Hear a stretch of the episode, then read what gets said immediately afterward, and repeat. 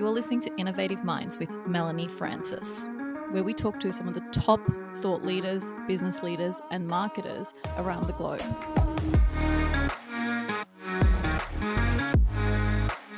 Tune in every Thursday and spark your mind. And now, let's get into it. Hey everyone, welcome back to Innovative Minds. Today I have someone called that you may not have come across for in my network or have might not have seen his content, but his content really grabbed my attention. And there's so many great content creators out there that are sometimes not visible and are writing such great pieces. And, you know, I really am passionate about talking to them because this particular creator, most of my team would have just gone past and said, you know, um, okay, not getting the view, so just going to move on. But when I read his content, I really liked what he he wrote, and then the fact that he was in video marketing, which is something that I'm fully passionate about, was some the reason I really wanted to bring him on and get him to speak to you. His name is Cliff Co- Coelho. Coelho. Coelho. there good, we go. Yeah. It wasn't perfect. I didn't Coelho. there we go. And he is the founder and the owner of storydriven.video. So I'm really excited to have you on, Cliff, because I really like what you're sharing online and I want to kind of dissect it and really excited to talk to you about video marketing and where it's heading and what's trending and what you're trying. And I've seen some really cool stuff from you in your content. So I'm really, really excited to just get into, you know, dissecting some of the thoughts that you've been putting out on LinkedIn.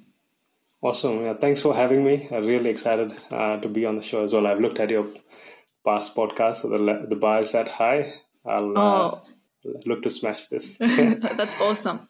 One of the pieces that really grabbed me, Cliff, that you wrote about, and this is why, you know, I really wanted you to get come on and speak. And this is why I guess content marketing, it's you don't know who's going to see you yeah. at what place. And, you know, I've had such big people come on the show previously as well. And it just shows that, you know, when you're putting out thoughts and someone actually resonates with that, who can actually grab you and get you on and, you know, share that and give you a medium and a platform. So, you know, it, I just think the fact that you've even shared and you've been consistently doing it, whether you're getting the views or not getting the views, I think I congratulate you because I think that is, you know, what it takes. And you've obviously come across my attention. And this is the piece that really grabbed me that was like, you know what, I would like to talk to this person, and I'll read it out um, to the listeners.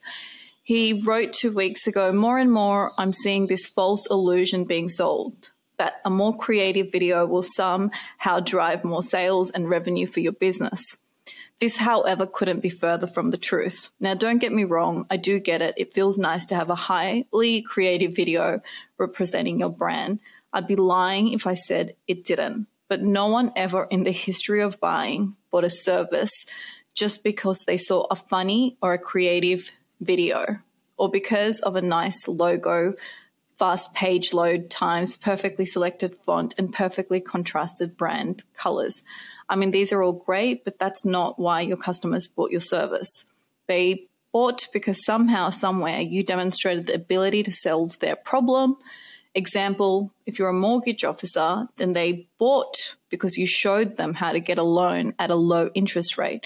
If you're an immigration officer or immigration lawyer, then you showed the ability to get the right visa in the shortest time. You get the idea, demonstrated the ability, and then they bought. But here's the problem more often than not, the demonstration of ability is based on trust, as in people have to take the risk of becoming a customer first before experiencing what working with you even feels like. And this is a huge friction point in a sales process because no one likes to take a risk, especially if you sell a high value service. But it doesn't have to be that way.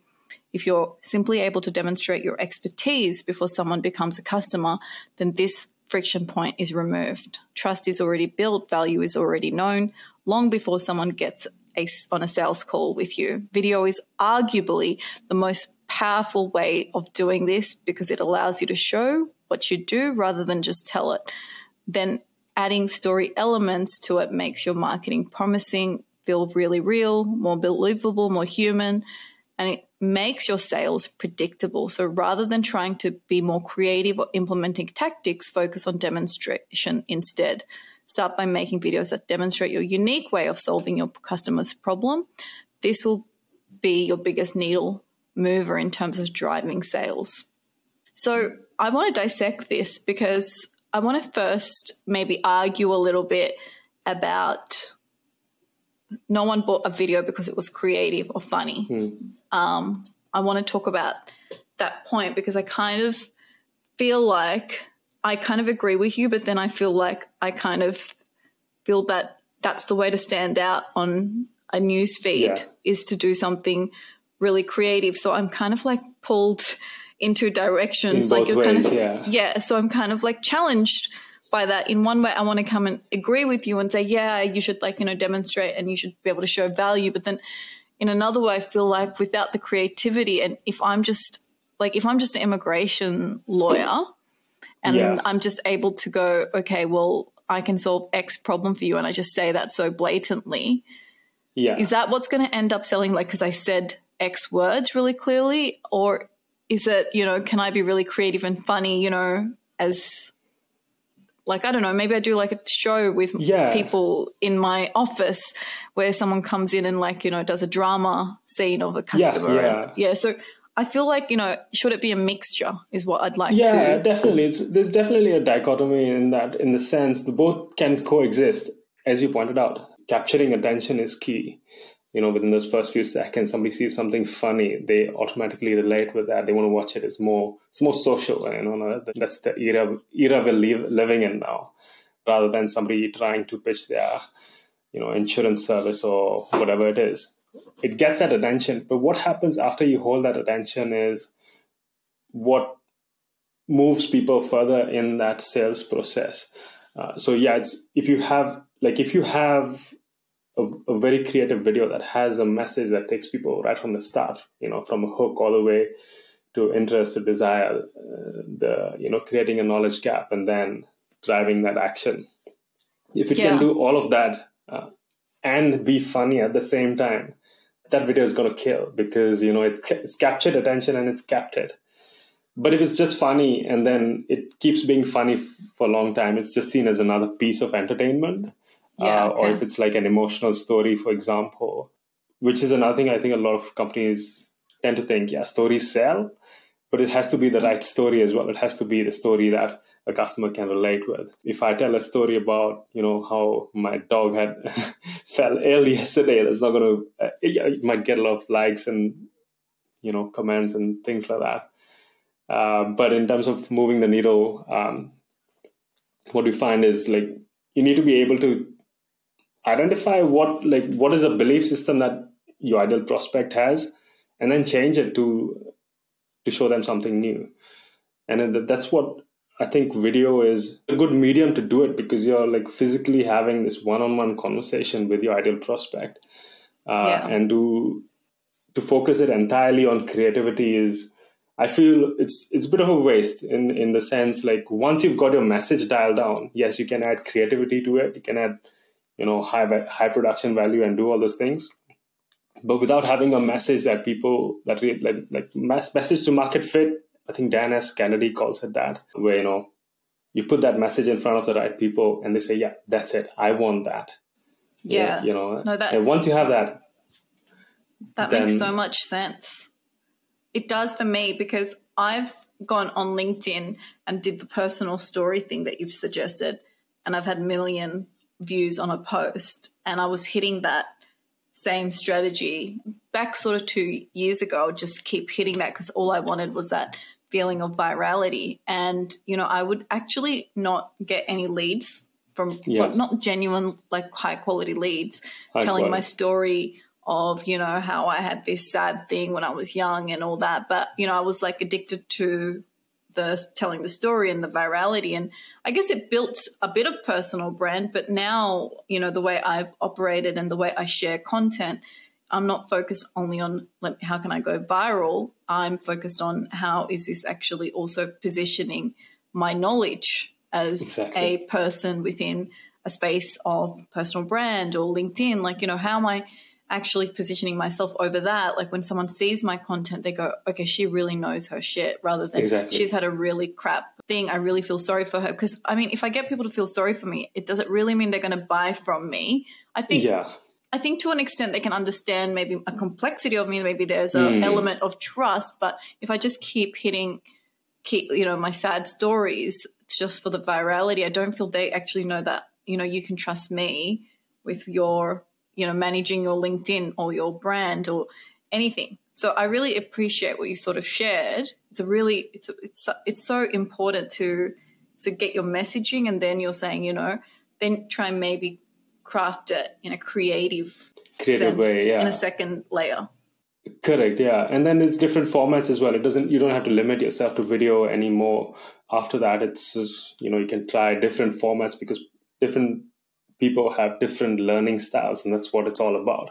I just prefer video because there's various other advantages to it in terms of the, you know, the human aspect and everything. But then I use blogs as well in combination with uh, video. So it's not discounting the others, but focus is on the message always. I saw that you repurpose content really well. So I saw that Thanks, yeah. the same video that um, there was has been repurposed into text for you, and I wanted to just understand your process of, you know, your your video about I think three videos that every business needs Yes, or something yeah. like that. I've seen you repurpose that as a text format um, Yeah. on LinkedIn too. So, what was your process in that? Was that uh, did you like you know do the video and then grab the subtitles of that and then rewrite that? Like just walk. it's kind of repurposing. It's a bit of a different strategy. I learned this from a guy called um, Chris Von Wilpert. He's not very active on social media, but he used to work for uh, Noah Kagan, uh, who's the owner of all the Sumo apps. And he worked with them right in the beginning. And the strategy that he teaches is basically uh, using blogs and content upgrades to raise your brand awareness, but at the same time, build a lead list as well. So, what I do is I start with a signature strategy that three videos is how I deliver most like my high value clients uh, the best service. And every business has a signature strategy that works for them and that makes them unique. So the way that works is you give out the signature strategy for free, completely ungated. There's no opt-in to watch or consume that.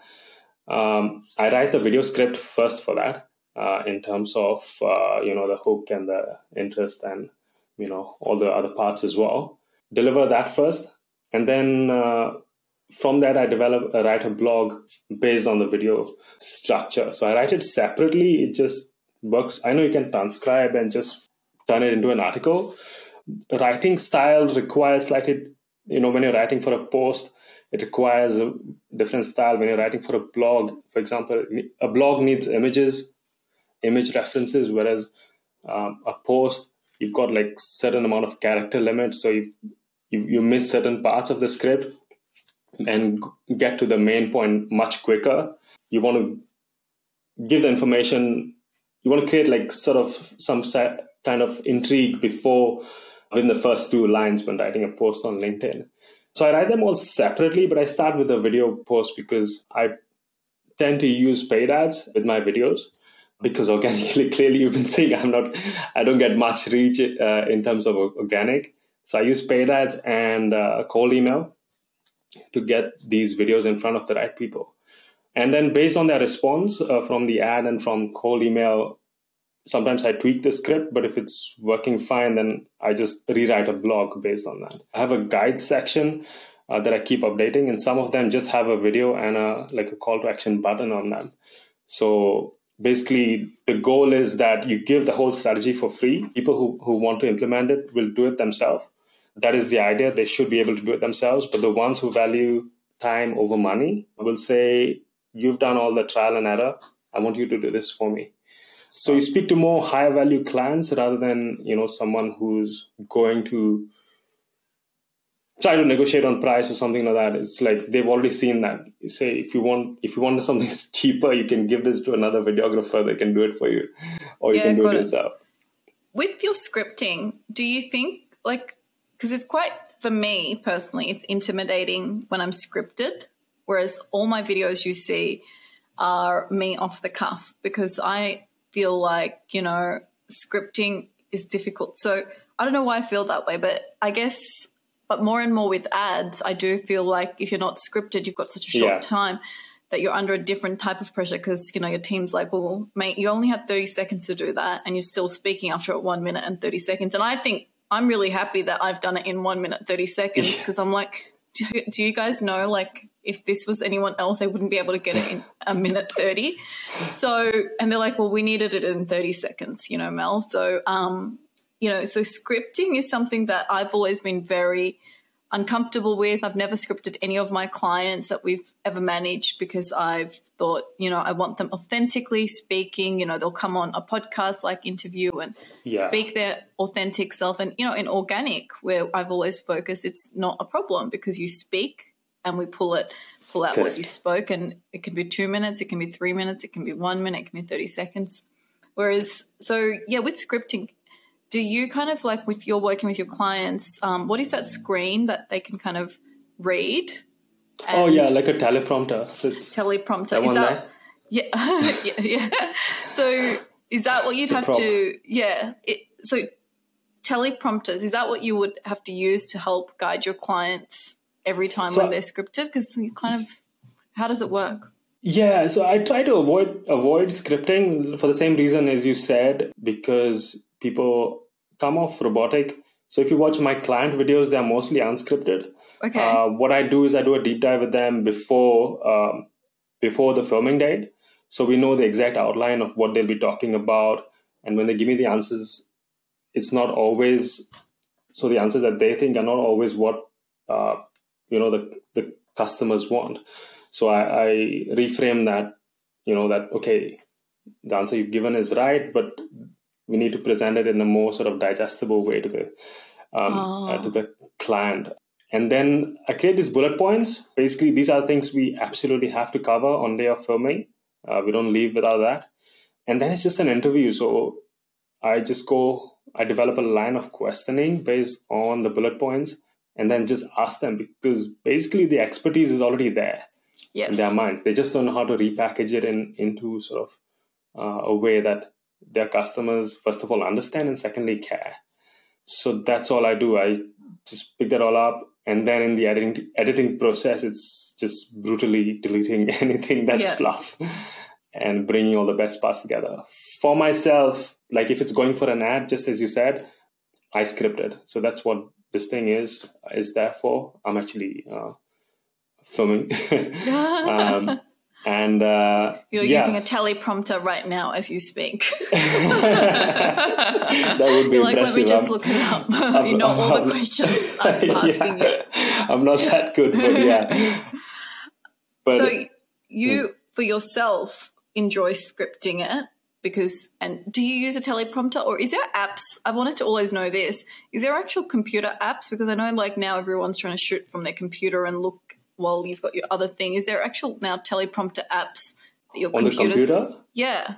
I'm sure there are. Uh, I've not tried. Uh, it's just because I don't uh, record on on my uh, computer, but yeah, there's got to be.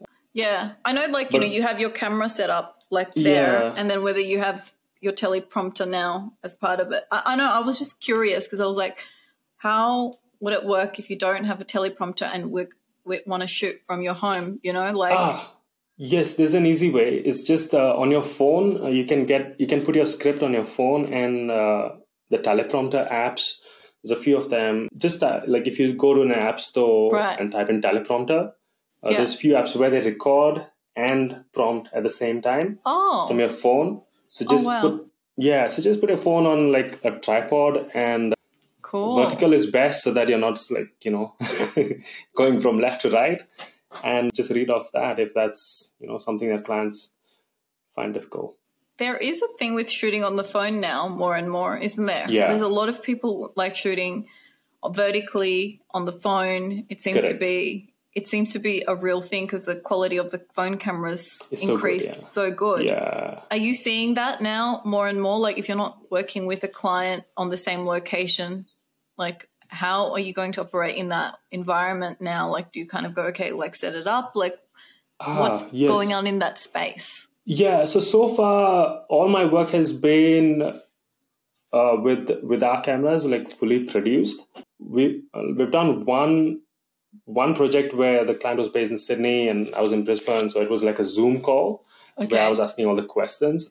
That's something I've not been able to you know train someone else to do. Everything else, you know, I can have uh, other people do, but the, the, getting that you know the message out, getting the right answers out is something that I'm still sort of quite heavily involved in. So that, that was just a Zoom call. And I had videographers over there who uh, set up everything. Try to keep the setup as simple as possible. Uh, two cameras, two lights, a lapel mic, and one boom mic. And that's like a standard setup for most of our films. Uh, the reason is because we get a pretty high um, we still get high production value two cameras means we can cut through a lot of fluff. And then wherever we you know there's a cut from one part to another instead of having like a you know the jarring cut from uh, you know if your face is here in one place it's, it's moved a lot and that can be jarring. So we switch camera angles for, for that. Mm. so that makes it look like a high production uh, you know set which it is but uh, but it's that's not the reason uh, it's not to look pretty it's just it's very practical but it ends up looking good as well. One thing that I've struggled with in LinkedIn is when I've done like really high production videos and then sometimes I've just done like I don't know on my camera on you know on, on the cuff.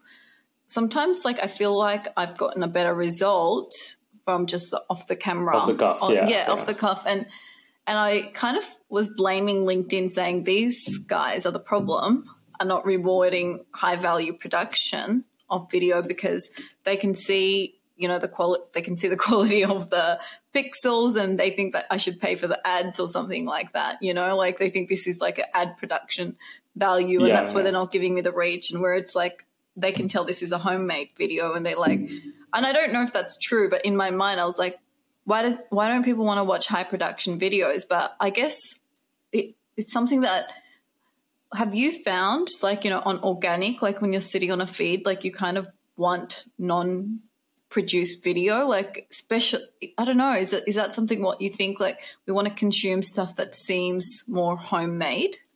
Yeah on- i think it's definitely yeah uh, it's I th- like it i think that goes back to that first the post that you mentioned. It's the homemade part it definitely helps like in, in on, on a social feed for example because then especially on a place like facebook for example where it's more interruption marketing you're no one's come searching for your ad i'm talking more in terms of an ad mm.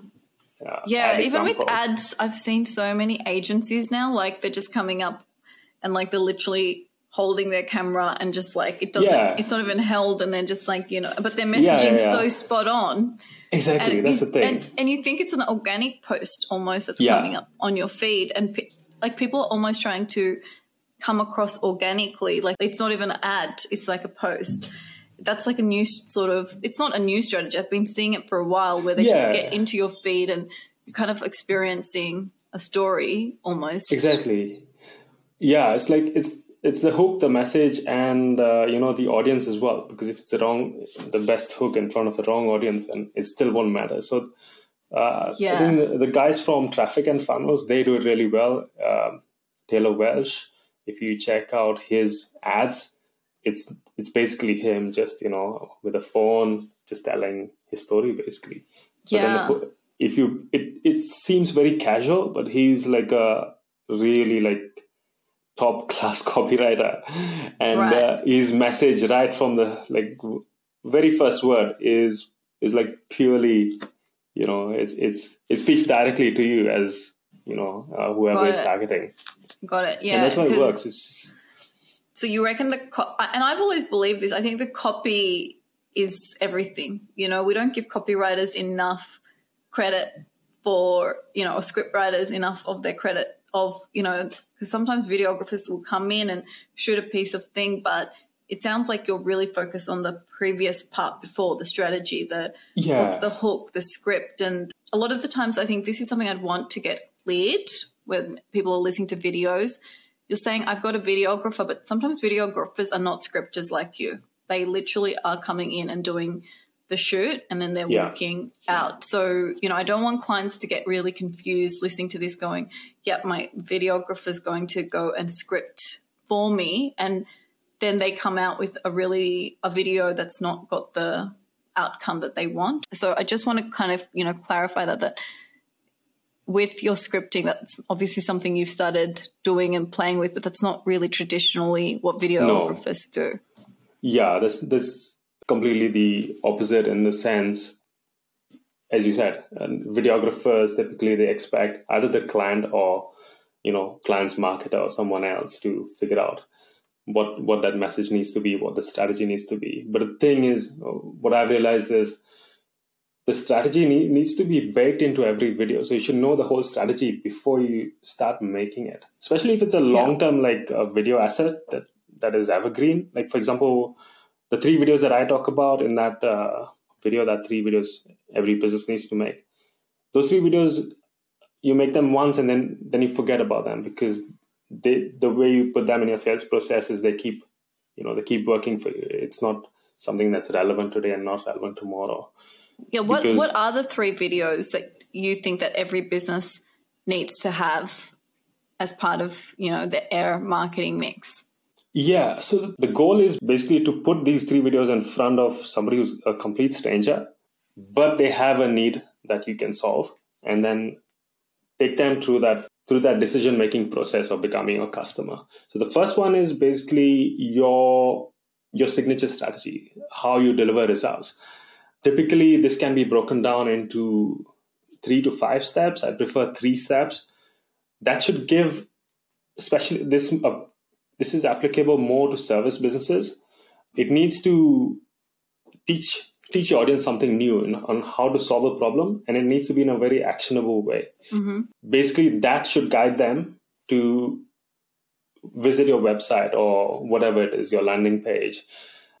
And the way you use this video is you put it on, I mean, you can use it organically, but then you are depending on the platform to put this video in front of other people. Whereas if you use paid ads, tell it, you know, if you're a financial advisor, put it in front of, say, med, uh, if you're targeting high income earners or you target medical uh, professionals or something like that, then you know that this message, that's what they want to learn. They want to know how to get financial freedom in, you know, one step, two step, three steps, and it teaches them without without without asking for like an opt-in or something like that. Cool. And then so the the fir- first video is how do you deliver results? How you deliver results in a very sort of instructional way, so that if someone watches it, they should be able to execute it themselves. Cool. But it also has And to be unique to you. Got it. Number two. Number two is what we call as a brand story video. It's basically once this person comes from the um, social media platform to your website or your landing page, they want to know a few key pieces of information like who you are, what you do, how you're Yeah. different, how you take someone from point A to point B, which is you know where they are right now to where they want to be. And the main thing is how you're you different from everyone else who's been trying to sell them the same thing. And if all of that makes sense, then the, the final part of the video should tell who this is for and what they should do next, uh, which basically pre-frames, uh, removes barriers in terms of people, because a lot of times people don't reach out because they are not sure what's going to happen next in, in the sales process. Am I, are they going to just push me down some, you know, is, is it going to be like hard sales tax, tactics or something like that? So that's one of the biggest fears. So find out what's the biggest fear in your sales process and then address that in your call to action. That's the second one. And the third one is basically a video that is more like a testimonial, call it video chronicles. But what it is basically is the story of your ideal story of someone who resembles your ideal prospect. So someone who's already done business with you, they're happy, they've got the results. They're basically the future of what your customers are buying. So you you go in their environment, capture their story, and then address the most common objections that you get in your sales calls or the most common fears. Like for example, uh, for me, I did the same thing. Is I got my clients to uh, like talk about their filming experience. You know, like because that's a fear for a lot of people. Oh, I don't know what I'm going to say in front of camera Yeah. and I got all of them to just tell me their version of it, and I built a narrative around it. Uh, so there were a few objections that I, I was I got used to. So I created different of these uh, stories, like four case studies for four different industries. Mm. And now people from those industries, especially it works when you're targeting someone else in that same industry. People from that industry, they come to the website, they check that out, and then during the sales call, they tell me, actually, that's the video that, Yes. that actually is why we're talking right now. I really like that one because I, I was not sure about that. You know, it's like I was not sure about how this whole interviewing thing was going to go. Uh, I could try to explain it myself, but it would not be in their language. You know, Yeah. whereas when the customer tells it themselves, it's like more relatable. Yeah. Tell me about the scripting process. So, you know, if you're making that first video and you're trying to, how do you deliver results? And you're, I know you've made it for yourself. Like, you know, how do you start a, you know, a script and from like, you know, is there particular questions and frameworks that you use to make sure, that, okay, like how do you even start? That's something, you know, Ye- people, Yeah, sure. So it's a, it's- so my structure is basically a five part structure. It's based on um, the AIDA structure. I don't know if you've heard of AIDA: attention, interest, desire, and action. So it's loosely based around that. I've got different things that go into each of those. But what I do is I is I start with the desire part, which is um, you know the bulk of your message. So if, for example, we're talking about the first video, which is the um, you know the signature strategy uh, video, uh, I would start with that and tell the client, okay, this is your ideal customer now. This is where they are right now, and this is where where they want to be, point A and point B. If if they had to go from point A to point B in three big steps, what would those these three steps be? And that really like realigns everything in their in their mind in terms of you know these are the three big broad steps that people need to take. In my case for example i've, I've done this for myself is the three steps are you know first is getting on a you know finding the right strategy. And then the second step is uh, the filming and the editing. And the third is the implementation plan.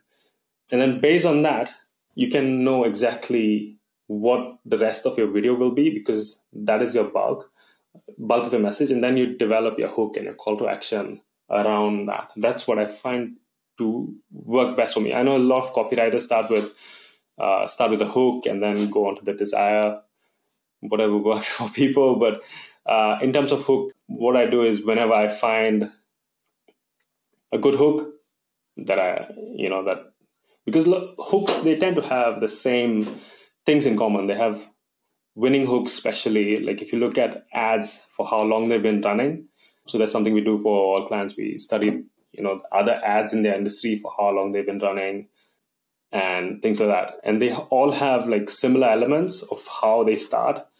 So i have like a whole library created of all these hooks that i just keep adding daily.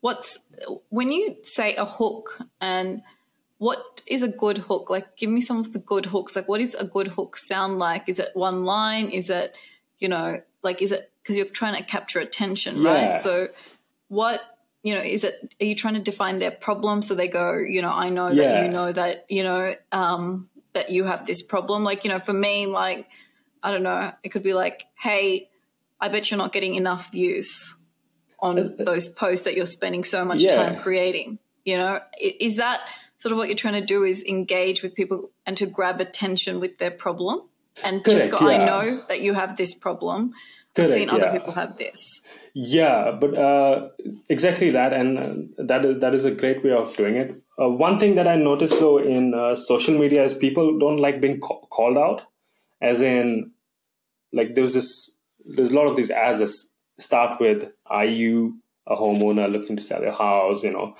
type of yeah thing. yeah That, that sounds that car salesman yeah, a little bit. so, and those don't tend to perform as well. It's just because it's it. They're not very like social in the sense calling out someone directly in a social setting can feel confrontational. So, the the best hooks I found are ones that are more inclusive. That start with like yourself. So let me think of an example. This is one hook I used actually. So this was basically targeting service businesses in my local area.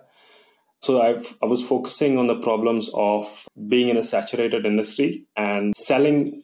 Uh, the very specific problem was selling the same end result and not being able to differentiate as a result. So if you're a real estate agent, for example, then the end result you sell, sell to homeowners is I'll sell your home in the shortest amount of time at the highest price, right? And that's what everyone says. So it's difficult for others to tell the difference between you and uh, other real estate agents. So the hook I used in there is as a business owner operating in a saturated niche, I got tired of being compared against others purely based on price.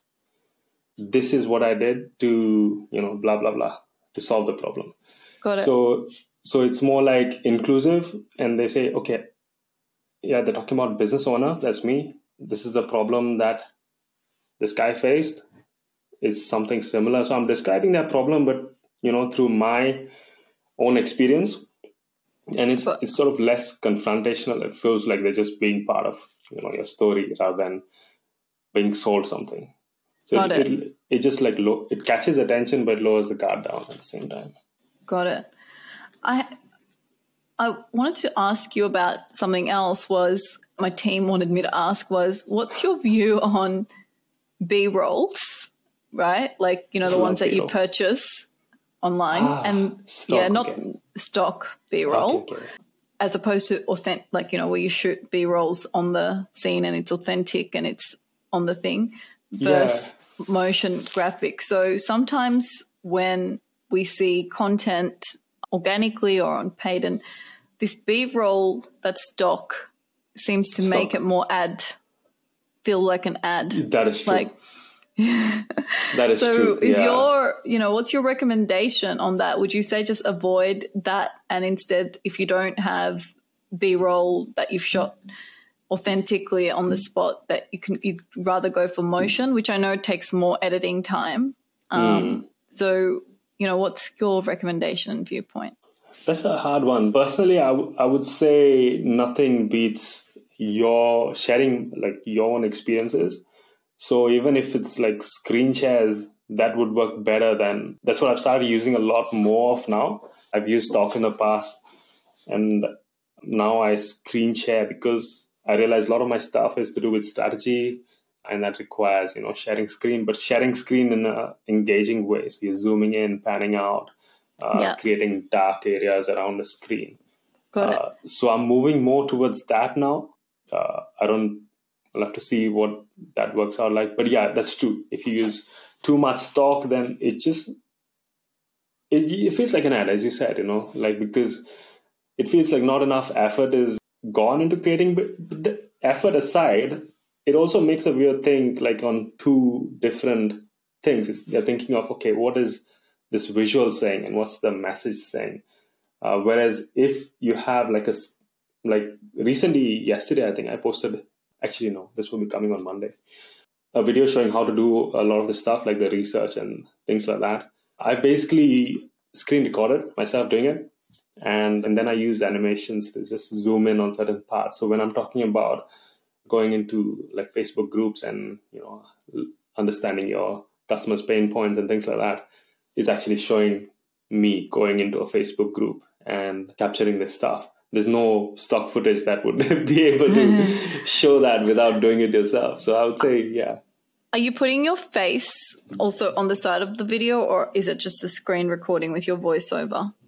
Two ways of doing it. One is like if if I'm talking directly to camera, like like now, then I would be in the center.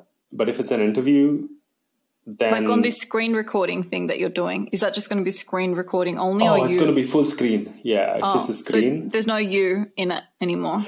Not in that part but my face comes in and out okay. in, uh, between the cutaways. So like my general rule of thumb is not to have your face showing for more than seven seconds at a time Okay. It's just something that I came up with. I I feel like on the LinkedIn algorithm side that I found that if I don't start with my face first, the yeah. algorithm doesn't make it perform or people don't engage okay. with it. So what I've tried to do is always like be like, okay, it has to start with my face, mm. like never start with anything outside because I've seen people actually put it next to their face while they're talking to it as a strategy, but or open Yeah. it up to that screen where you go away and then you come back to it. I don't know. I just kind of feel like when you ha- don't use space, it just kind of looks like a presentation. It can very much be like a blank screen that you know goes past, and you just kind of scroll past it. So Could be, yeah. yeah, so that's something that I've always thought. And I don't know if in paid ads or Facebook ads, you know, Facebook is the face. They're always looking for the face within That your ad. true. Yeah. So if you Yeah. don't have the face as an opening and they're dissecting or the algorithm's trying to understand at least the first five, ten seconds of your video, I don't know how much of it can actually read to understand.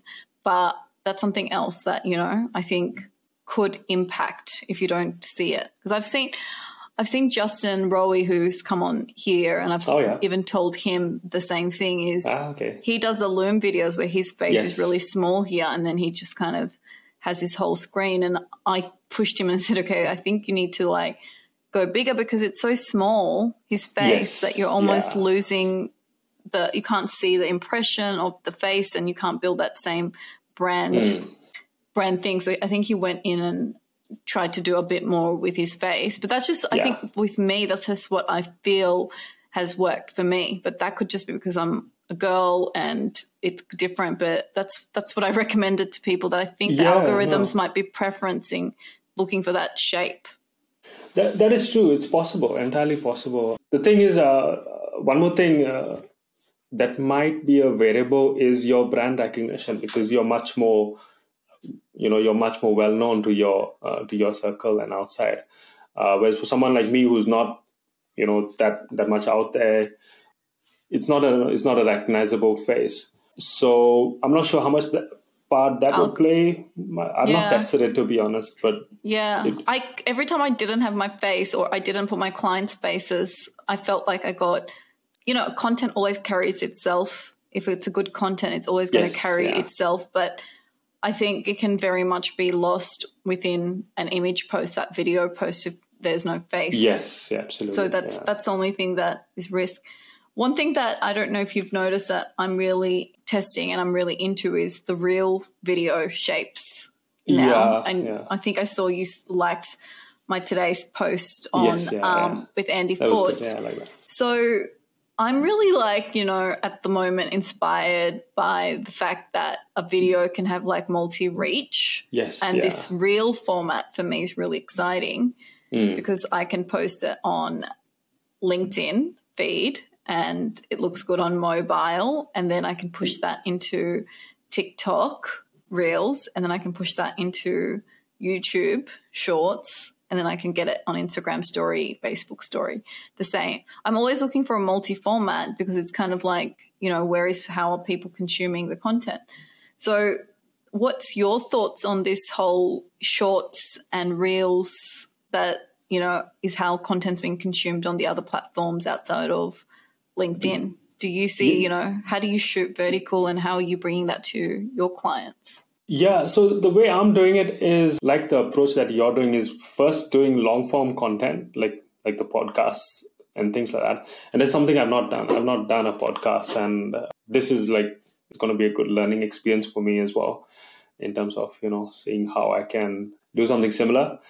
But I see that as yeah, that is the future. It's creating podcasts like this one to get a deeper understanding of you know to show people a deeper understanding of your expertise, but then repackaging that into vertical, uh, short 60 second clips yeah that can be used on Reels and, uh, you know, TikTok and uh, all kinds of places because then that creates that. It gives it a far reach, but then if Yeah. they want to say, okay, I want to learn a bit more about this guy, what he's talking, yeah and check out the podcast and then they'll come to consume the the you know the longer form content so yeah that's a great way of doing it I love the multi reach on, you know, the platforms, but at the end of the day, I will say like I have no reach over in YouTube. I don't have any reach over really in Instagram or TikTok. I really don't have a following. So for me, it's more experimental to understand Yeah. The content and how it's being, you know, because I haven't really built an audience. So even though I'm posting, I'm still going to get only like 300 views or something ridiculous. But I just thought, hey, the first step is to actually put content. The first Yeah. step is what you're doing is just to put content out there. A, you know, and that's and then you learn from that, and you go, oh, okay, well, shorts on YouTube did really crap or really good, and I didn't expect that. And then you can like kind of go, well, let me now really try and deeply understand this because that if a fluke can get you a result, then there's obviously something there to investigate Yeah. further. Yeah, definitely. Yeah, like I think that's a great way of doing it. It's it's uh, you're focusing on one platform where you know you build your brand and you know it's you you just keep building on that. But if you can use the same piece, uh, like same content, to just tap into new audiences who don't come to LinkedIn maybe, and then you might find a new use. You know, they might find a new use case for what you do, and that could be a whole new market. But if Yeah. it's this, uh, if it starts with a good you know with good content then from there you can do anything with that And that's the Tell me about tell me about new video stu- home studio that you have set up that you recently you know posted about and looked really Oh, yeah. cool. So, you know, what's the setup like in your home studio so we can all kind of aspire to It's- do the same? yeah so the goal was basically i've tried home studios in the past and uh, they they look great as in they were you know the, the positioning and there was some like a unique angle thing going on. But the only problem was the effort was too much in terms of you know okay i've got an idea. I want to make a video with it and then i had to go put the tripod on put the batteries on turn the lights on and then put batteries on the lights and all that stuff and then when you're setting the camera the batteries on the lights run out and you know it's like a battery dance i call it Yeah. so it was just too much effort. So what I did was like decide what is the least I can do to start, you know, making content. So when I get an idea, uh, say for example somebody makes a post and I have, you know, my opinion on it, and that's the easiest way, right? So I said, okay, I can just uh, what is the least I can do to get that out, uh, rather Yeah. than just you know making a word post. So uh, what I did is I have my desk here, and uh, I placed one camera uh, behind my computer screen Yeah. and one light source just over here. Mhm. Uh, part of the like I would not need a light source, but I've got a window behind me which Ah. creates backlighting, so that makes my face dark. Yeah. So that's why uh, I needed the light. But the key part is that camera is always there; it never moves, and it's set to a focal length. It's set to a focus. So those blue dots that you were you were seeing Yeah. earlier, that's those are basically focus points to tell me that you know I'm in focus, but it didn't translate well to this call, unfortunately. So all I do now is I go into an app um, Yeah. called. Um, so it's the app is specific to my uh, camera, which is a Lumix, and then I just press one button, and I've got a remote control that turns the light on, Mhm. and that's it. Uh, it starts recording, Yeah. and I'm already framed because I'm just sitting at my desk. right. So I'm fr- I'm framed perfectly for it. And as soon as I stop recording, it goes straight to my hard disk, so I don't have to remove SD cards and put it in, which is like it. all additional steps. yeah. So I just literally press button on my computer. It's always powered on, and one click of a light, and that's it. And Wow. uh, yeah, it looks pretty looks pretty good. Yeah. If- I look yeah. forward to it. I mean, I moved to the Logitech 4K shooting Ah, Yeah, cam. That's what I've been using. But I mean, it's still, I don't feel I'm getting a 4K quality shoot, but apparently Mm. I'm shooting in 4K. But, you know, like right now we're speaking, I can see I'm on a 1080 ah, yeah, um, pixel, even though, you know, 4K is not reading here. So, yeah. but yeah, that's what I, I mean, I tried because I was like, okay, I want to be able to shoot all the time as and when I feel, but Correct. it's still not at a yeah it's still not sometimes at a quality i think it, i think now speaking to you and um, reflecting i feel that the phone and the tripod thing is a real situation like you know like people have that set up here on your left hand side and then you've got a front camera and that you know you've got the two on your own um, because you, creating thought leadership content is so important like you're having a thought you're having a moment it's authentic you want to share it that in that yeah. moment so i feel that's got to be the future. like for me, it's like Yeah. set up the two here and there, so you can have the two frames. But just such an effort, still, isn't it? Like two things shooting at the same time in my mind is like, um, if I could just have you it all the time set up. So you mean two two cameras? I've I've got I've got just one camera. Um, Well, I was thinking, I've seen Chris Walker, right, do Yeah. it, and he has because he does the vertical, he has it yeah. like the actual phone, you know, over there, like Yeah. doing that, and then he's got the front one, so he can actually move between angles, Ah, and yeah, he's getting switch, the yeah. TikTok, you know, he's getting his vertical Yes. shoot right on his camera. I think that's seems like what content creators are moving to to encompass. I'm getting my video here and I'm getting my video on my vertical Correct. as well without having to, you know, resize this one particularly. resizing, yeah. So re- resizing is not that difficult in no, it's um, not. Yeah. yeah, I don't know why they do it. I think it's just it's just sometimes the length of it. It's like, you know, you don't have enough space on top and bottom and all that crap. Whereas it, here, you when you're shooting it, you're really getting to see exactly what you're getting. Yeah, you do get to see exactly. Like- yeah, So, but what I do is uh, I record in uh, in wide format, nine by Mm. sixteen by nine, and then once the full edit is done, uh, then I just resize the pa- the talking head sections because that has me in it, and what that does is if there's anything else, then I add the black bars on top. But then my when it's me talking directly, it's it's just like the full frame is covered Yeah. um, if that What- makes sense. what it, what I was also curious about with you was you are asked questions like how long should a video be? Mm, I know you've got a a funny one. answer answer for that, but you said you know it doesn't really matter. But really, like you know, what is your opinion on how long should a video be for ads and how long should it be? Does it really matter? I guess. for me personally, like uh, the ads, the type of ads that I'm running, longer has worked way better. Uh, it's just to do with my strategy. In the sense, my ads are not selling to the product aware, so they're, they're selling more to the to the problem, uh, either problem aware or problem unaware, and taking them from uh, problem unaware to problem aware. So it's like quite early in the funnel uh, that I'm uh, I'm targeting people, and it's it's almost no call to action. It's just a small call to action at the end. Uh, but the goal is basically to put these videos and build that trust up front by giving like a ridiculous amount of value uh, in a in the shortest possible time. And this is more for like service. I've not tried this in uh, product based businesses, but more for services. Is like that signature strategy. The the you know the three three steps Yeah.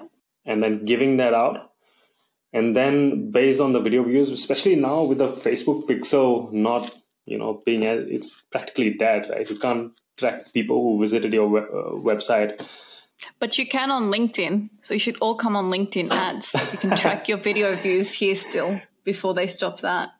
Video ah video views yeah video views are still work they still Yeah. work Yeah. uh, I, I was talking more about the pixel itself when you know someone clicks on an ad and goes to your landing page like Yeah. apple is blocking Correct, you know, third party Facebook. tracking correct Yeah.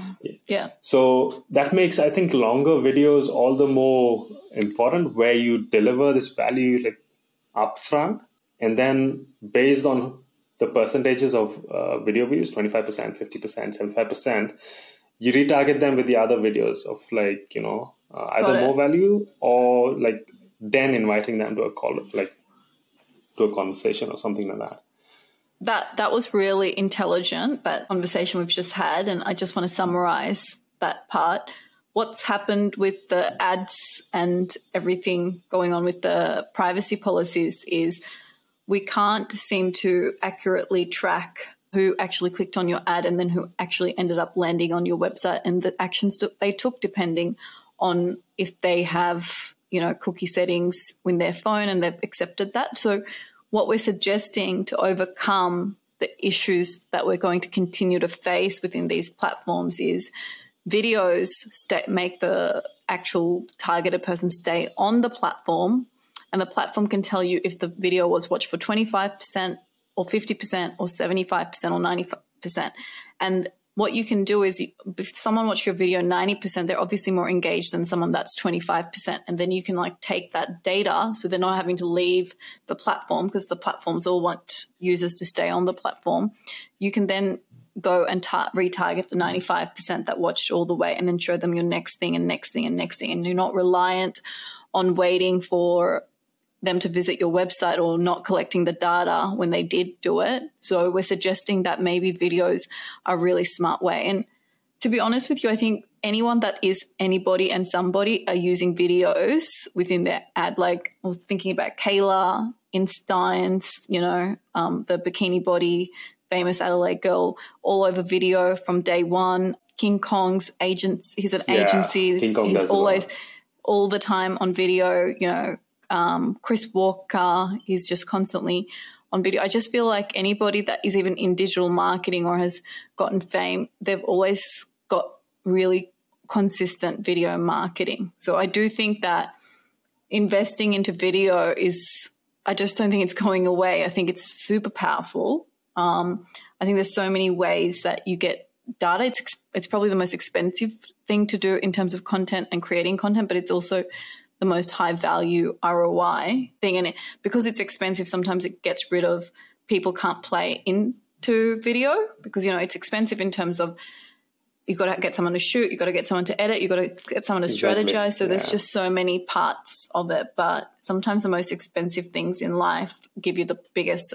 There's a reason why it's expensive. You know, it's like the reason why we pay for Chanel bags and not Oroton bags because, you know, there's a longer that that asset goes up in value or so same thing here is what we're suggesting is um, videos could be really smart way to play your ad strategy out if you think well ahead of it so cliff my final thing for you is using videos in your organic posts coming yes. up so you can optimize your organic views um, so one thing that i guess a couple of tips for you that when you go out and do it is I feel that for me the reels have worked really well. So I would love for you to try the reel format. I'd love I think your content's really great. It'd be great maybe you do you comment on other people's posts and yeah. engage with their content and tag them in when you post to let them know like, hey, I thought of you. I thought you'd enjoy this piece.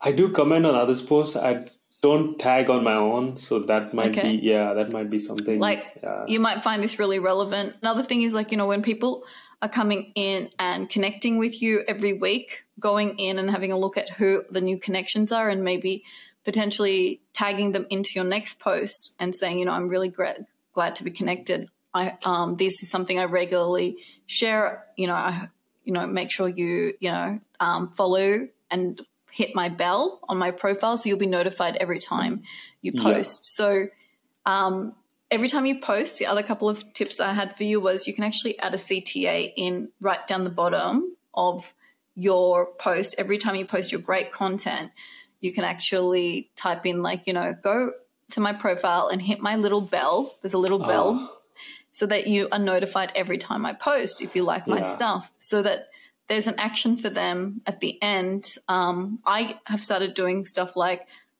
follow me at Melanie, like, and I'll actually go and put at in front of my name. So when they've read all the ah, way, yeah, yeah. so they actually have the link right there rather than going and having to do the search.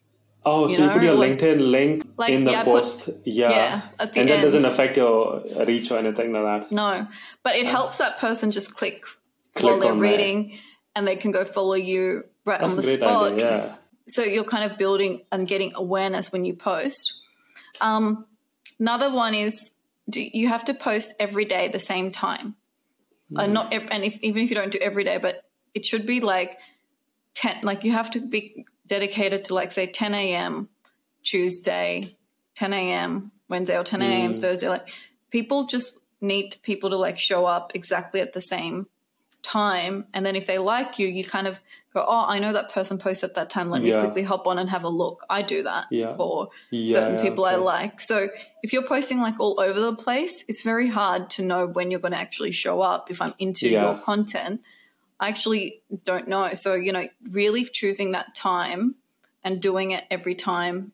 And then another couple of things is your hashtags it does actually now i've realized with hashtags some people are searching for particular hashtags because they're interested in that topic so having three to five hashtags improves your reach by about 20% if you have any more it declines so those people that are going maniac and doing like Yeah. 20 hashtags it's not instagram you know we're on linkedin Yeah. so that I could really wonder about hashtags. Yeah. It Yeah, so you could- not- you could totally go for hashtags. I Mm. would go for video, video marketing hashtag, and make sure when you do do the hashtags, go and look at the hashtags actually got followership. Yeah, that's what I was going to ask. What sort of uh, for someone uh, new like me, as in not very prominent on LinkedIn, what would you recommend a good hashtag volume would be to? I always You think search. go hard, go high, because Go high. you know, like if you're just like no one's following. I don't know. Some people like tag weird stuff. Like I don't know. I've seen people go, "I'm going to class," and then they tag class. Like no one is following class. You know, if someone's going to Hmm. follow you, they're going to be like video marketing strategy or video marketing or market marketing strategy because they're the things that you seem like really interested in. Hmm. So and that that's a very highly followed thing. So people would actually probably go and look at that. The other day, someone said to me that um, I had tagged digital nomad, and I don't know who did that in my team because I wouldn't have like done that, but they were like searching for digital nomad Ah, on. LinkedIn, which Yeah, was you know I didn't even know that was a followed thing. So Yeah, I didn't know. um, so yeah, you want to, you definitely want to do stuff that really, like what you said, is in your crux. Like this is what you Mm. actually speak about, and it's got a in following because you want people want, want to go there, search that piece, and then you come up at some point. It will kind of help you out. But yeah, try and try and create a bit of a community. Like if you've got people that like teams that you are within your team, ask them to comment on your stuff as soon as you post. Like in our thing, we've got like a thing where we go, okay, I've just posted, make sure you, you know, give me your real thoughts of what Yeah. this is. And not just, oh, yeah, I just commented. Like they have to spend the time to read it because LinkedIn is measuring dwell time that someone Right, actually yeah. has read Went it through. and actually went through it rather than, yeah, I just commented. There's no yeah, point in that. You know, if you've got a community of people, because there's something called Founder Sunday. I don't know if you know about that, but that's No. called Founder Sunday. One of my clients actually set it up.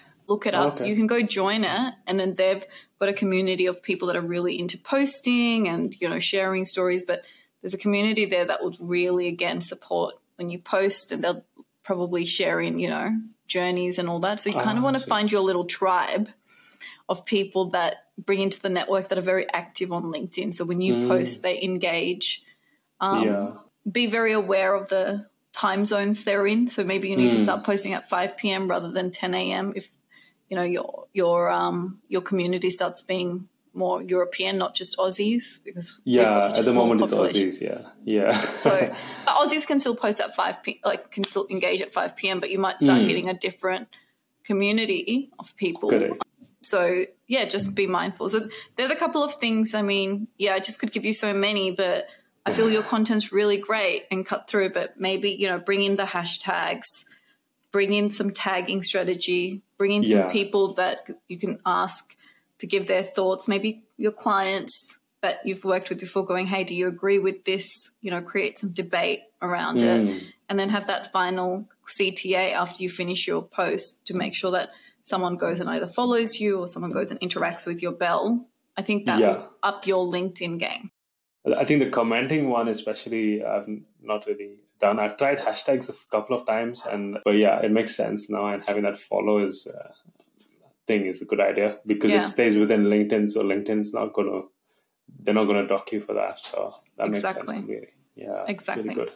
Well, I've really enjoyed the conversation, Cliff. It's gone for a lot longer than I suspected. So Oh yeah, So- that was really good. I enjoyed sharing. thank Thanks you. for You're listening to Innovative